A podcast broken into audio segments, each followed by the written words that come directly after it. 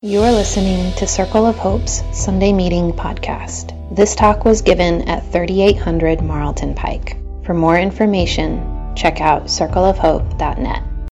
What do you guys think? Do you think honest answers? Okay, I don't really have much to say about it. I want to know what you think. What do you think about um, being smart and being a Christian, being faithful, or does it help? I mean, do you have to be smart? Be a Christian. No, you don't have to be smart. Right. Obviously, you don't have to be smart because a lot of us aren't like terribly, terribly. A lot of us are pretty smart, but I don't think anybody. Well, I take that back. Somebody in here might be super, super smart. Here, sorry, forget that. Everybody gets a redo today. Maybe the better way to ask it is this: Does being smart give you a better chance at having a real life of faith? Does smarts help? Does understanding help? Like understanding complex ideas or something? Or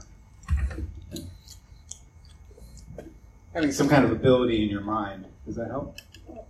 I don't. Does it hurt? Oh, what do you think? I think. Let's talk about it. Yeah, I think. Um, I think Jesus made it pretty simple on purpose, right? Like he gave us the golden rule to sum it all up, and and that was kind of on point to make sure that whatever gifts you were given by God, if it's your smarts or athletics or whatever it is, then you can still follow just the same. I like that. I like how you thought about Jesus first and how did Jesus like teach, right? Because a lot of what Jesus says does, like, there's a way to understand it very, very simply, right? Right. Very simply. I don't think it's necessarily intellectually simply though. Um, I think that it's un- more like simple in that it's universal, Mm. and it, it, it can appeal to people at all the different levels of their intellect or experience. So it's like it's not it's not as it's not it might be specific, but it's like uh, it's feely. You know, it gets into your heart. I like that too. It like starts out as a mustard seed for the very simplest and grows up, you know, really big tree for you know every level. Like Ben said, I think that that's you know there's something for everyone in there. I think there's. Can you wait just a second and Yeah. remember? Because uh, I, cause I want to say, yeah, like I even see like people get smarter sometimes when they get faith. It's a weird thing, and I wouldn't expect that honestly. But I've seen like people here.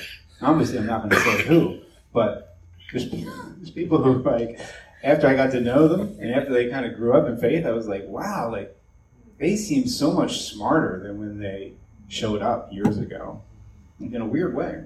Or I don't know if it's smarts. It's just they're maybe wiser is the word. I don't know. What, what were you gonna say?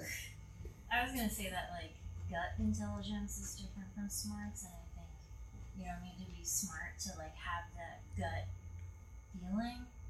Um, but I think smarts, um, I think it's like good and bad. It's like it makes the wrestling harder, but it also makes communicating to someone else maybe stronger. And I, I but I, but I think it makes the wrestling harder. Yeah, because we live in a we live in an era where there's like a lot of um, things to know or ways to think, or Yeah, there's a lot of stuff out there. Debating. Right, and it's almost like Yeah. you got to consider all of it plus following Jesus and compare following Jesus to everything else or something, right? To be what fair or truly smart Yeah. or something. Right. It's interesting. Pat, what are you going to say? Um, before I um, before I met before I became part of Circle of Hope, or I met the Circle of Hope people, I was afraid that smart people you couldn't be smart to be a Christian. You had to be dumb to be a Christian. And that smart people, once they became smarter educated or something, they gave their faith up because there was no way to do it. Well, you didn't pull that out of uh, nowhere, right? I mean, you saw probably saw that happen in the world or something, like people you know. Yeah, I thought I thought so, and, and I just sort of feared it for myself. You know that uh, I had friends that were you know grew up in church and they went to college and they gave up on their faith because they had a professor who told them that Jesus is just uh, the Egyptian story recycled, or you know what I mean. and uh, Yep, common common story. that was like the early two thousands too, Scott. That, that was like the eight. That was like the rise of the new atheists. You know. Oh, yeah, I remember Richard that. Dawkins and uh, Daniel Dennett and the that you know those guys, like Christopher Hitchenson's and all that, and they were pretty much saying that it's that it's uh, we've evolved past the need for religion now. Yeah, or that it's harmful.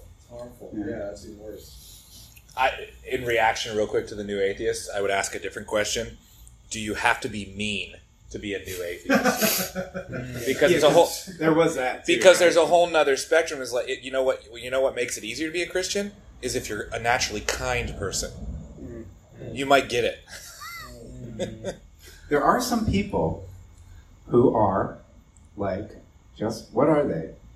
More their their kind muscle is better. It's just more developed or something, or they're just predisposed to kindness. I think so. Yeah. One of my kids is like this. This is very kind, gentle. My middle child is so gentle. Would never hurt anybody. Amazing. Yeah, I was looking at you. Oh, okay. I was looking at you. I was re- ready for the wisdom, man. Um, well, I was thinking like, I- don't even think with Jesus like that question really works because I think with Jesus the intelligence is defined differently. Like I really think the way the world defines intelligence is what are you right about? Yeah. What do you have the right answer about? And So I, you said and. I think Jesus would say, I don't. That's that's foolishness Mm. if you're defining, you know, how intelligent you are by what you have the correct answers for. That's kind of where I'm going. Okay. We're going to talk about some of that tonight. Oh, oh, that's. Thanks, Justin. So you can see, like, like okay, so but it's like a real thing, right? Like some people, they're just their minds might be sharper than others. You know, you know, like I grew up kind of. I don't know. My parents thought because I read early that was a really big deal. You know, and so they thought I was real smart. Then it didn't take too long where I realized, wow, there's a lot of people way smarter than me um, in the world. Um, I thought tonight we would, we would talk a little bit about that. It's kind of, you're right, it's kind of a dumb question. It's not really a, a real even question, right? But um, I just thought it might stir up, uh, get us to think about how we, get us to think about how we think about these things, how we think about faith. Um, so tonight, I, I, like I wasn't sure what to talk about, so I asked my cell what I should talk about. So I want to talk about what, what my cell said, and um, I want to talk about Peter a little bit, and I want to talk to you about uh, Peter in the Bible, one of Jesus' good friends, and I want to talk to you a little bit about um, um, uh, one of our recent brothers, uh, Jesus follower, who passed last week. His name's Jean Vanier, or Jean Vanier. We're not sure exactly how it's pronounced, but that's what I want to talk about um, tonight. So, get into all that. I'm hoping you you'll have a lot to react to. Like that was great just now. I'm so glad we had heard all those voices. Um, so I'll need your help a little bit. All right, picking out Peter because because he's definitely like definitely not like the smartest in the group. I think right. He's kind of famous for this amongst the twelve uh, apostles. The Twelve good friends of Jesus who were like we really see those were like the chosen 12. Um, Peter's the one who's like, what? What is he? I don't even know the word I would say. What is he? He's like, it's not that he's dumb. He's not dumb at all. In fact, he probably gets a lot done in life. Um, Bombastic. bombastic. He like, I wrote it down. He like kind of doesn't resist his first urges. He's one of those guys, right? Impulsive. yeah. Like, I don't know if he thinks he's smart. He probably doesn't think smarts are too important. He probably thinks things are obvious. I don't I'm not sure. But you get into, I mean, we could probably, some of you know what I'm talking about. You've read the New Testament a little bit, so you have a feeling for Peter, right? He like reacts, right? Like right away. I think he's a good, I think he's a good saint for us. I think some of us are living there. I don't, I think some of us are just really bad at resisting our first urges. Uh, that's just kind of like one of the things that's around, right? And um, yeah, I mean that's me. That's me too, right? Somewhat. Been talking to you guys about um, we're in like this post Easter season, and uh, we're talking about uh, okay, we went through Lent together, and now there was Easter, and now what? I've been um, wanting to tell you guys that this is a really good time to consider the big picture, right, of what we're doing, following the risen Lord, right? What's that mean? Following the risen Lord. I, I mention this because I want to return to this again because when I asked my cell, what do you guys think you need to hear? Not everybody in my cell comes to this meeting. I think some of them don't really come to the Sunday meeting at all, so I was kind of interested in what they would think. So, what do you want to hear? Like, when you go to the big meeting, like, what do you want to hear? What do you think we need to be talking about? What's up?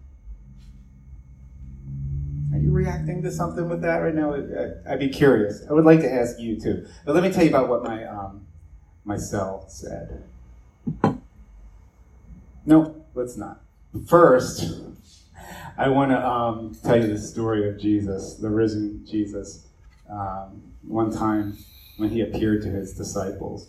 Maybe we can can we act this out a little bit? Do we have enough? Yeah, we have lots of time. We're doing good on it. All right, let's act it out. I like to act it out. Okay. We're going to be. Everybody here is going to be the disciples.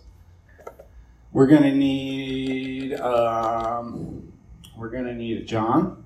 Anybody volunteering for John?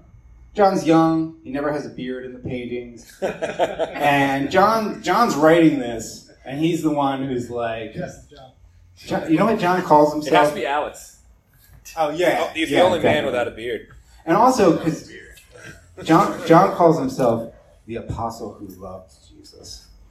Like I don't know what's up with that. With who John thinks he is a little bit with this, you know, you know. But I think that's you, the apostle who loves Jesus. Okay. And we're gonna need a Peter. Uh, I like a woman Peter, Yeah. Yeah, it was, yeah. You're not going to resist your first urges. You're No. bombastic now, Yeah. right? Okay. And uh, we need a Jesus. Sherry. Oh yeah, let's do it. Sherry, yes, Sherry. Okay. Here we go. So Sherry, sorry, you have to leave, but you can go. You're you could you've left us. You're you know this is the risen Christ, so you know, not readily available all the time. Okay, you can like wait right at the door. Okay, here we go. So okay, let me set the scene. This guys, this is way after Easter. Way after Easter. Maybe years have passed. We're not sure, right? No. Of John, 21, Well, according to the other chronologies, it would have been like within the 50 days at least, 50? because 50 days is Pentecost. Okay, 50 But days. John be a has the long time. chronology all jacked up. So. Does it? And, right, and let's Jesus, just go with it. and though. Jesus appeared to Paul. You know, yeah, yeah. Well, this is like, you know that you know that huge thing you did that was like, wow, and it changed your life. Remember? And then you then you came home and you're like, ah, got to go to work on Monday. Remember that? Ah, okay. So here's where we are, right? After these things, Jesus showed himself again to the disciples by the Sea of Tiberias, and he showed himself this way. Gathered there together were Simon Peter, Heyo. yeah, Thomas the twin, somebody, Nathaniel, sons of Zebedee, and two other disciples. Simon Peter said to them, I'm going fishing. No, but it's it's not like, hey, I'm gonna go fishing. Remember what happened? Remember how bad that was? Jesus is Jesus died. People saw him, but like all that's over, and we're back in the hometown now. One more time. Go. I'm going. I'm going fishing. Yeah. What do we do now? Back to work? I'm going fishing. And they said to him, We will go with you. oh, we'll go with you. I guess. They went out and they got into the boat, but that night they caught nothing. Just after daybreak, you caught nothing. You've been out all night, you caught nothing. Back at the old job, and it's not going so well. Just after daybreak, Jesus stood on the beach. But the disciples did not know that it was Jesus. Jesus said to them, Children, you have no fish, have you? You have no fish, have you? And they said, Nah. Nah. So Jesus said to him, them, oh, Or the net's on the other side. Or the net's on the other side. And you will find some. And you'll find some. What the F? Who is this guy? tried that. These are not big boats, by the way. And this water, we're thinking maybe this water is, it's not very deep. This is okay. So it's like, oh yeah, you, you know how to do this? Okay, we've been at it all night. So they cast it. And now they were not able to haul it in because there were so many fish. That disciple whom Jesus loved, this is this is John. Where's our John? John said to Peter, it's Wait, what is it?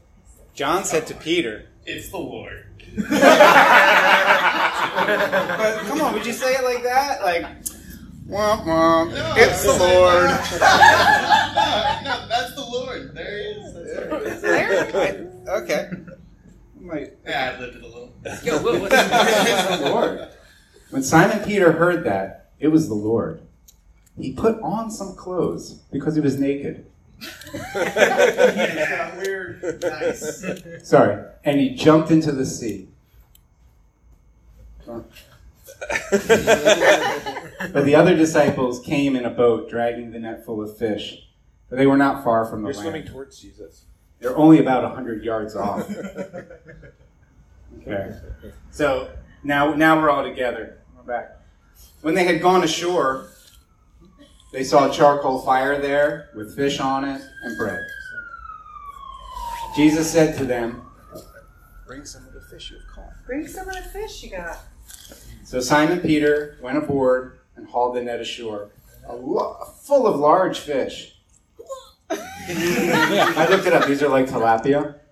Oh, really? No joke. They're tilapia something. Mango tilapia. They're called mango tilapia.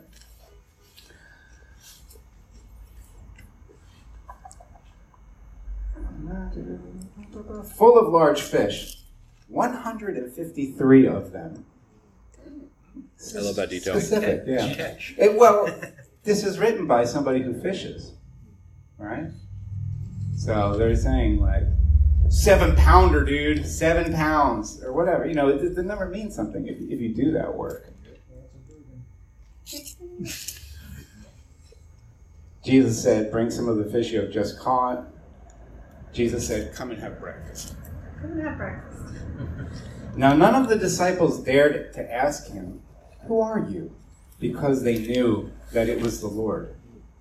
Jesus came and took the loaf and he gave it to them.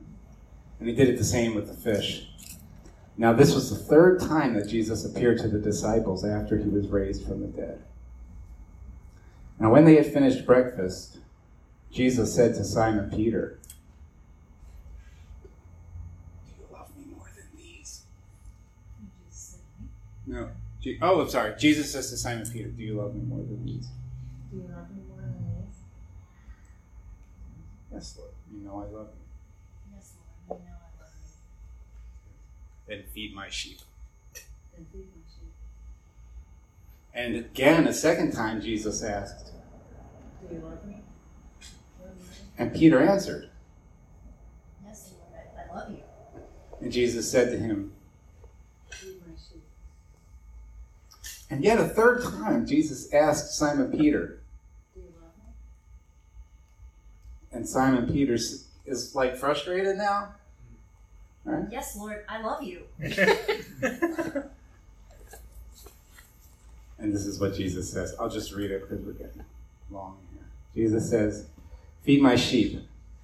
I'm telling you the truth. When you were younger, you used to fasten your own belt and go wherever you wished. But when you grow old, you will stretch out your hands, and someone else will fashion s- a belt around you and take you where you don't want to go. And after he said this, he said to him, Follow me. Follow me. So how does that make you feel? Are you there? I. I try to act it out with you guys a little bit, even just a little bit, so we get off the page a little bit and get into the relationships, because this is a relating thing. Right? I'm struck by the breakfast. I'm struck by the details um, of the charcoal fire. I'm struck by the hospitality and I don't know this this situation. I feel like oh, I've been here before. After a mountaintop kind of experience, coming back down to earth, and like you have to go on and do the next thing. I don't know if that's what my, my cell was thinking about, but when I asked them, like, what do, what do you want to hear when you come to these meetings? Like, why would you come to these meetings? What do you need from these meetings? They, they said uh, the word is hope. You need hope. You need to hear some hope. Um, you know the way things are these days. That's what they were saying. You know the way things are these days. Okay. He said, yeah, we need we need hope. So I was interested. I said, well, uh, what would that be like? Like, what would that, what would hope look like if you heard it? You know, I asked. And um, there's one uh, person in myself was was was thinking it was important. She really wanted to hear, uh, like, the way she prefaced it was, you know, with everything going on in the world as it is right now, right? She would like to hear from the church, like something really clear so that so that what? Help me dan. What how'd it go? Because dan was there at the cell and it was like i want the church to be really clear to speak really clearly about the kind of things we're facing now and that we can take action together. Something like that? I'm not misrepresenting. And i was like yeah okay like cool like about what? You know? And then like you, I won't get into the specifics, but she mentioned like a couple of like really controversial like political things that are in the news. Fill in the blank, you know, where she went. And uh, oh man, I felt it because we were like we had ordered a pizza, and the pizza had just come when this conversation started, and like I didn't want the pizza anymore. And I was like, oh, here it comes because I felt like a big like felt like a big disagreement coming on. And you know, like if you've been in a cell, like it could like rock your cell, right? So I was like, oh man. I, I was really like I wanted to answer this because I was getting really um man, I mean the pizza was already ruined for me, so I was like, okay, here we go. Um, I wanted to say, yeah, but the problem is we're just not smart enough for what you want. The, church is just us. Like, it's just us. And I'm, like, dumb. I can't run a country or, like, decide law or, like, I don't know. I try to, like, pay attention to the things. But, like, the, things are a controversy, right? Because, like, people feel really strongly a lot of different things that like oppose each other. And it's going to say something about two sides, but it's not even like is it is it even two sides? No, no, it's a lot of right. The problem the problem is we we don't agree even here. This little tiny little cell we're trying to do, we're not smart enough, and we're probably not going to agree on I don't know, that thing you want to hear. I don't even think any of us are smart enough to even start to try to be right about all the things. I, I thought she was really asking for a lot, but I, I didn't want to. I don't know. I just didn't want to have a fight, right? I didn't. I just didn't want to have a fight. So instead, I thought, um, well, if that's not hope, right? If that's not real hope, then what would be? And I was thinking about it. I'm like, how would you know hope if it came down and like sat on your lap?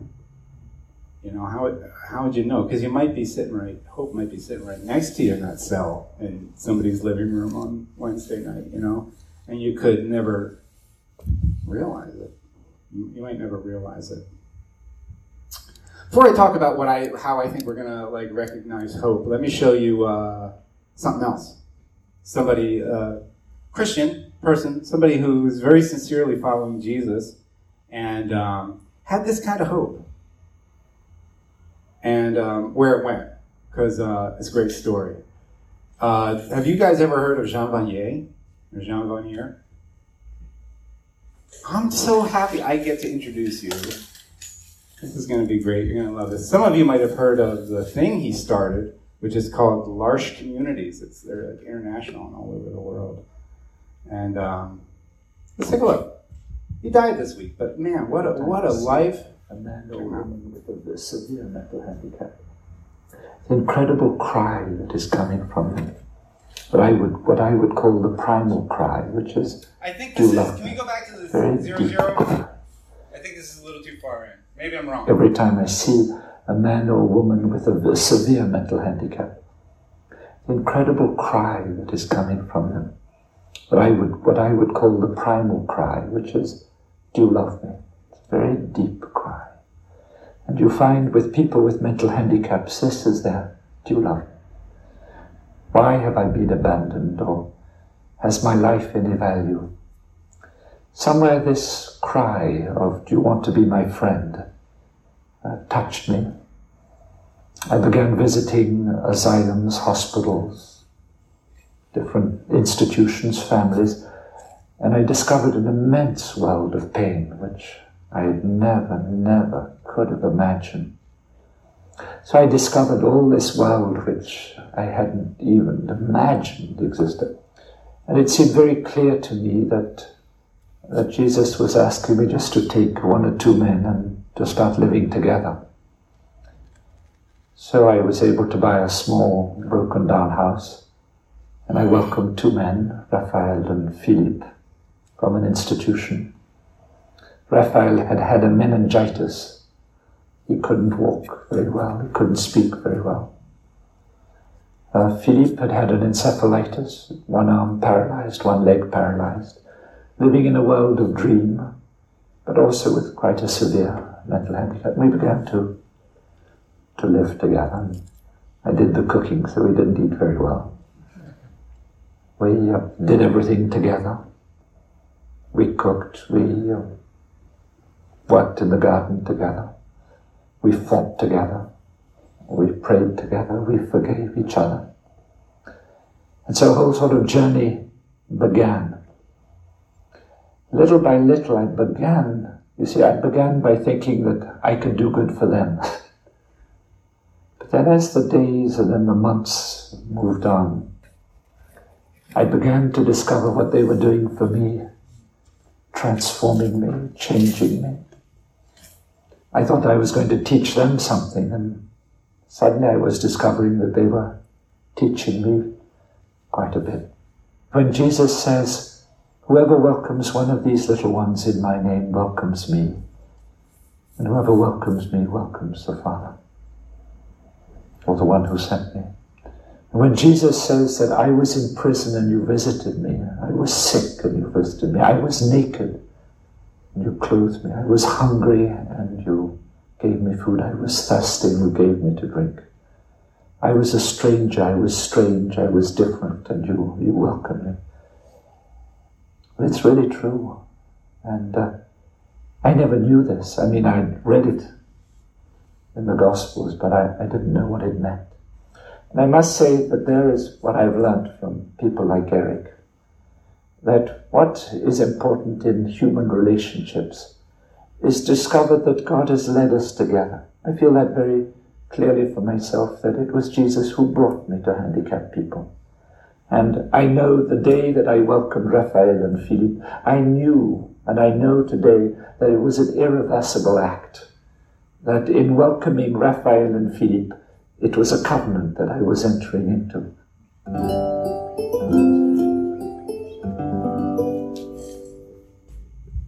Thanks. We're going to see a little bit more of uh, Jean talk. But are you getting a little bit of the the feeling of what, what he did?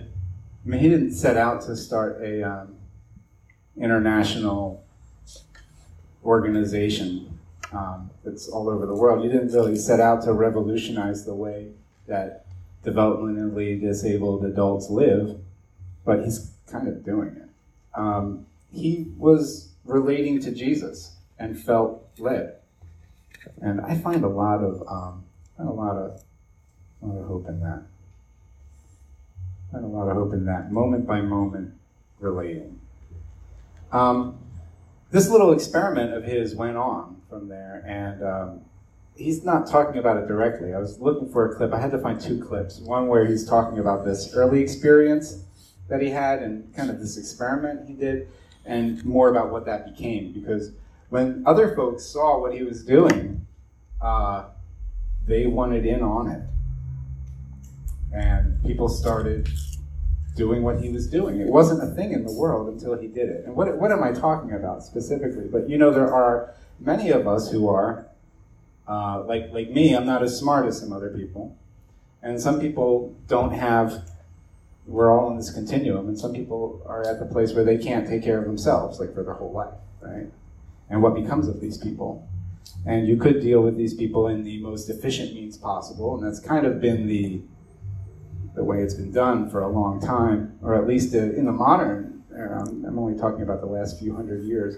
The idea was to go very efficiently, but um, Jean Vanier's finding something completely different.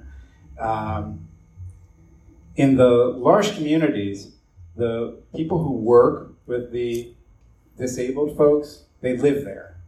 It's not like a job where they're paid hourly. They live there and they become everything is um, centered around relating and doing things together. And the one, you know, it's not like the one is the caretaker and the other is being taken care of. Everything's done in this sort of mutual way. And let me try to show you a little piece of video about that. This one's longer. Maybe we'll skip around a little bit in it. But I want you to get a view of uh, what it looks like. I was teaching philosophy in Canada a priest friend of mine asked me to come and meet his new friends because uh, he discovered something very beautiful in these people with disabilities, and he This wanted man me was to, a uh, to discover that. priest at the time. I forgot to tell you that part. I had difficulty communicating with them, but I was touched because really each one, through his body or through his eyes or through his word, was craving for a relationship. Do you want to be my friend? Um, will you come back? So everything was around relationship, whereas with my students in philosophy, it was around ideas. Then another question, which was quite evident in their faces, in their bodies, the way they held themselves, and so on, was why am I like this? Why have I been abandoned? And so there's something incomprehensible in appearing on this earth and then nobody wanting you. Then I started visiting psychiatric hospitals. In one institution, I met two men, and both of them, with their parents, had died. They were just shoved into the institution without asking their advice. I just asked them if they'd like to come and live with me. And I knew that that was an irreversible choice, and, but I knew it was right. It was good. And I was able to buy a house not far from here. And uh, I was able to go through all the administrative difficulties and questions, setting up an association charter and so on. And so it grew very quickly.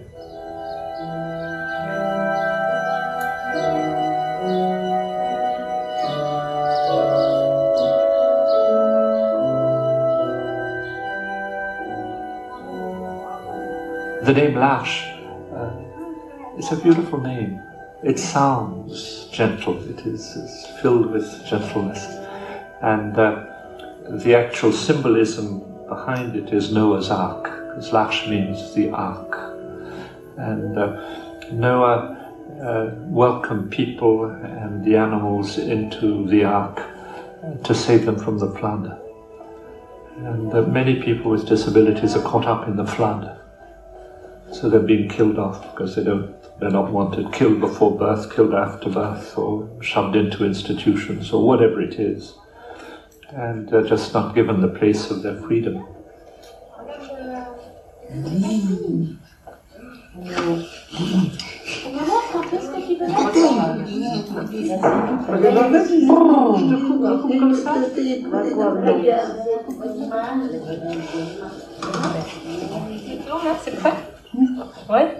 Let's see people with disabilities uh, as people who can bring a message to our world. They're not capable to do big things, they're not capable of working hard, but they have something else. They have a power of communion, they have a power of communication, they have a power to cooperate with others.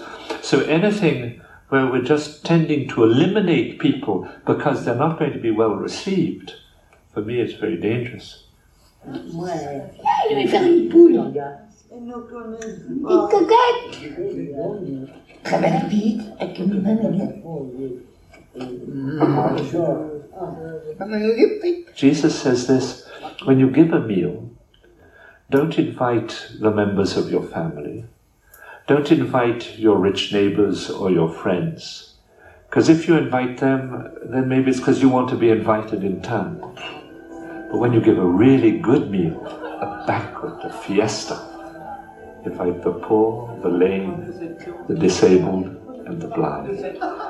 And you shall be blessed. You shall be blessed. So the discovery that the meal with the poor, with the broken, is a benediction. Then quickly discovering that eating together is not just having a plate of spaghetti together, it's not just having a piece of bread. The signification is much deeper. The biblical signification of eating together is covenant, it's friendship. What the Bible is saying is if you eat with the poor, the lame, the broken, the disabled, and the blind, you become their friend. So there we discover a new face of God. God is not an old guy up in the heavens telling people what to do. God is a little child. God is a lover. God is somebody inviting people into friendship because that is the secret of people with disabilities. They're not asking for knowledge, they're asking for friendship. So the meal is then the celebration of friendship where God is present.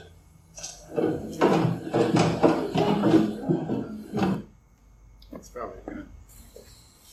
So was that worth spending 15 minutes of our meeting on? So, yeah. I think we're I think we're weak. We're so weak, you know, in the world. The church is a weak thing, and Jesus was a weak thing in the world. You know, I mean, how quick did Jesus get stamped out in the world? Just like that. You know. Um, so talking about hope, coming to this meeting and receiving hope. Um, we're not going to earn it. You know, we're not going to earn it by having the right ideas, thinking about it hard enough, working at it hard enough. You know, we're not earning here. You know, and I think don't you don't you start to taste that a little bit with this graceful, graceful man. You know, who's discovering something. You know, none, none of us could ever have gotten there. Maybe you know, he's showing us the way. It's following Jesus, learning something new, creating a new thing in the world. Um, I don't know. You might not even see the point if you're looking for efficiency, but wow, so much more, right, than um, efficiency is being is happening here. Um, hope. Let, me just think about this. When you go into a Catholic church, right? What's the? They're all designed. All the Catholic churches are designed this way. As soon as you walk in the door, what do you see? Jesus on the cross. Yeah, you see a, a realistic uh, depiction of an execution. Usually, it's life size. Right. This is like a uh, rated R image, actually. Right. Maybe worse. It's a depiction of an execution. It's like as soon as you walk, boom, it's there. Always, almost always. I love it. I love this because it's like undeniable, right? You go into the building for hope, and what do you see? You see uh, execution in progress, realistically depicted. And, and, and if you stick around for a few minutes, you'll learn that's God up there. Yeah, that's our hope. It's, it's not like, uh, you know, to, to try to have the right answer, to try to have a strong church, it's just not, it's just not what we're doing. I mean, I, I kind of wish the church was strong too, in a way, and really right and really able, but um, I don't think that's what we're following here. I don't think that's what, what we're following. Um, so when the hope comes, I think we're, we're going to recognize it this way and see if this jives with what Jean Vanier is doing. Um, I think when the hope comes, you know, it's not going to be like a well worked out plan, right? It's not going to be a complete set of knowledge because what it is, it's it's not knowing, right? Like when the disciples are see Jesus on the beach, they're not sure really what's going on. And then there's something weird going on there because evidently it doesn't look exactly the same. Because there's this, they know it's him, but they don't say, hey, it's you, and something, something weird is going on. A little bit mysterious. Knowing, trusting is, is going to be part of the hope, right? We don't get the whole picture. I think um, our hope is not without risk. There's always a risk in there, right? Remember in the story, Jesus said to the end, he says, exclamation, follow me, exclamation point. Hey, Peter, you know, when you were young, you did whatever you wanted to do, went wherever you wanted to go. You're getting older. Pretty soon, somebody's going to take you where you don't want to go. Follow me! Exclamation point. Like, you know, he's talking about Peter dying. You know, the kind of death that Peter died? You know, he went all over and talked to all these people about Jesus. And it got him in trouble, and he got crucified like Jesus. And Jesus is like, follow me. You know, the risen, following the risen Lord um, through death. And when you walk into a Catholic church and you see that execution uh, in progress, it's like, that's God up there. That's you up there. You know, we're all condemned to die, right? Eventually. We're all going to have to go through that. The hope is we have Jesus afterwards, who's unencumbered. He's not quite the same. He's relieved. He's he's still telling us, follow him, follow me, follow me. What do you think about that um, on the other side of the boat thing is all about? You think that is? I have an idea, but I'm kind of curious what it says to you. I always thought it was like inside joke. Yeah? Because he did something similar when he called them the first time. Oh, yeah. Yeah. I remember the first time he went to them and he called them, he was like, follow me, exclamation point. Mm-hmm. And they dropped the nets and went, they were fishing, remember? It's like this full circle thing going on. Right? He's like, yeah, keep, keep, remember when you followed me the first time? Remember that?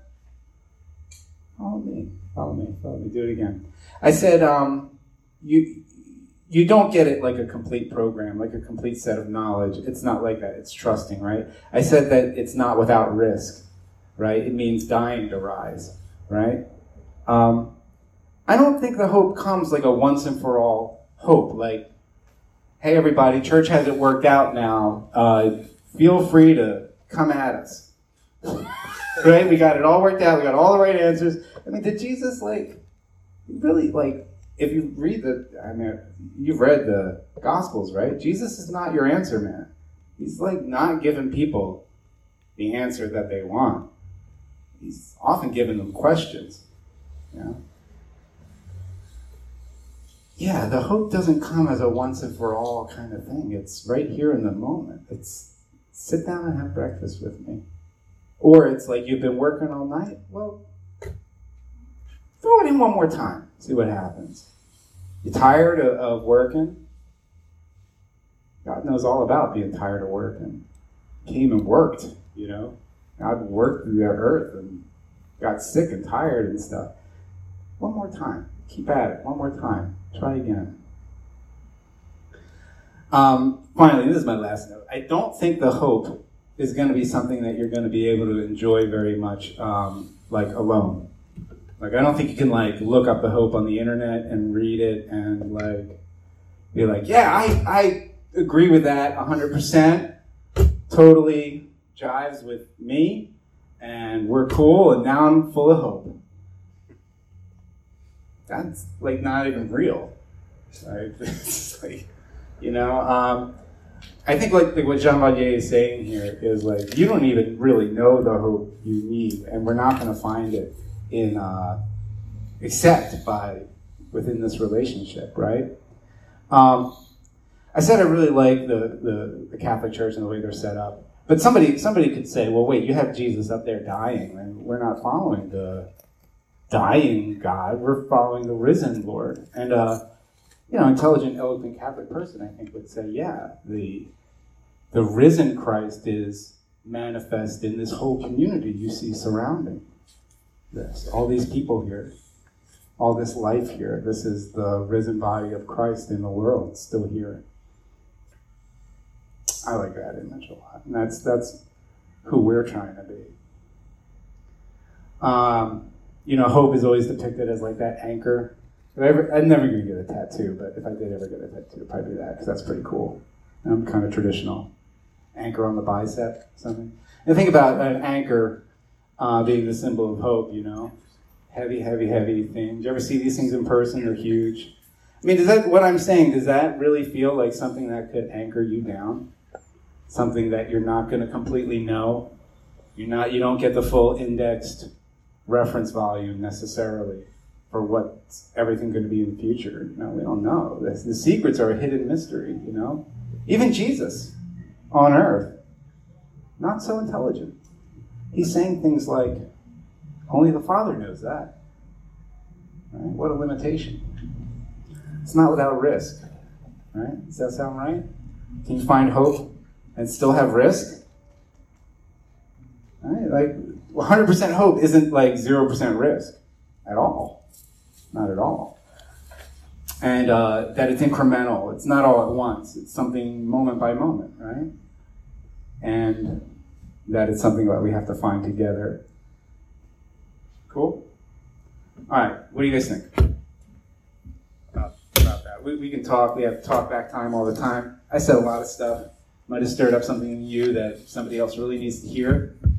We probably have like a couple minutes for that. Although we went, we did go kind of late, didn't we? We'll be okay. Okay. I really wanted you to see the video. I thought the videos were good. Yeah, I want to say something about the video. I was I was uh, encouraged by the, even just Jean Vanier's simple storytelling, where he kind of told the same story twice. You know, like you don't make something big unless you just tell the simple thing you did and don't get tired of it. You know, like I think that I, I'm really always wanting to like have something new to say, or like something novel, or like some new inspiration from God, like every day. It's like, no, it's like that one thing you did was pretty revelatory, and you can tell that story and change the world, you know, over and over again. Because I, I I noticed that he said irreversible, Yeah. and uh, and Yeah. it's their call. Do you love me? Yeah. Like that's kind. those are like some of his catchphrases, and I, I appreciate that kind of that kind of simplicity too. I imagine that he discovered that kind of simplicity because you can tell he's a smart guy and he seems really educated in the beginning. You know, entrance into the at least back in the day, entrance into the clerical order, you had to be smart. You know, it wasn't for bad students. He seems like a smart guy, but.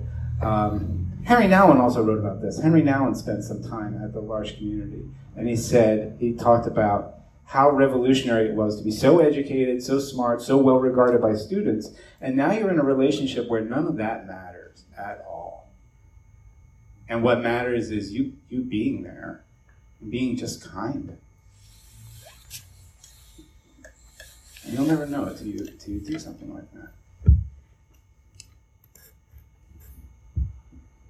Dan's got some music for us, but I don't want to cut out anything you want to say. Jess has some.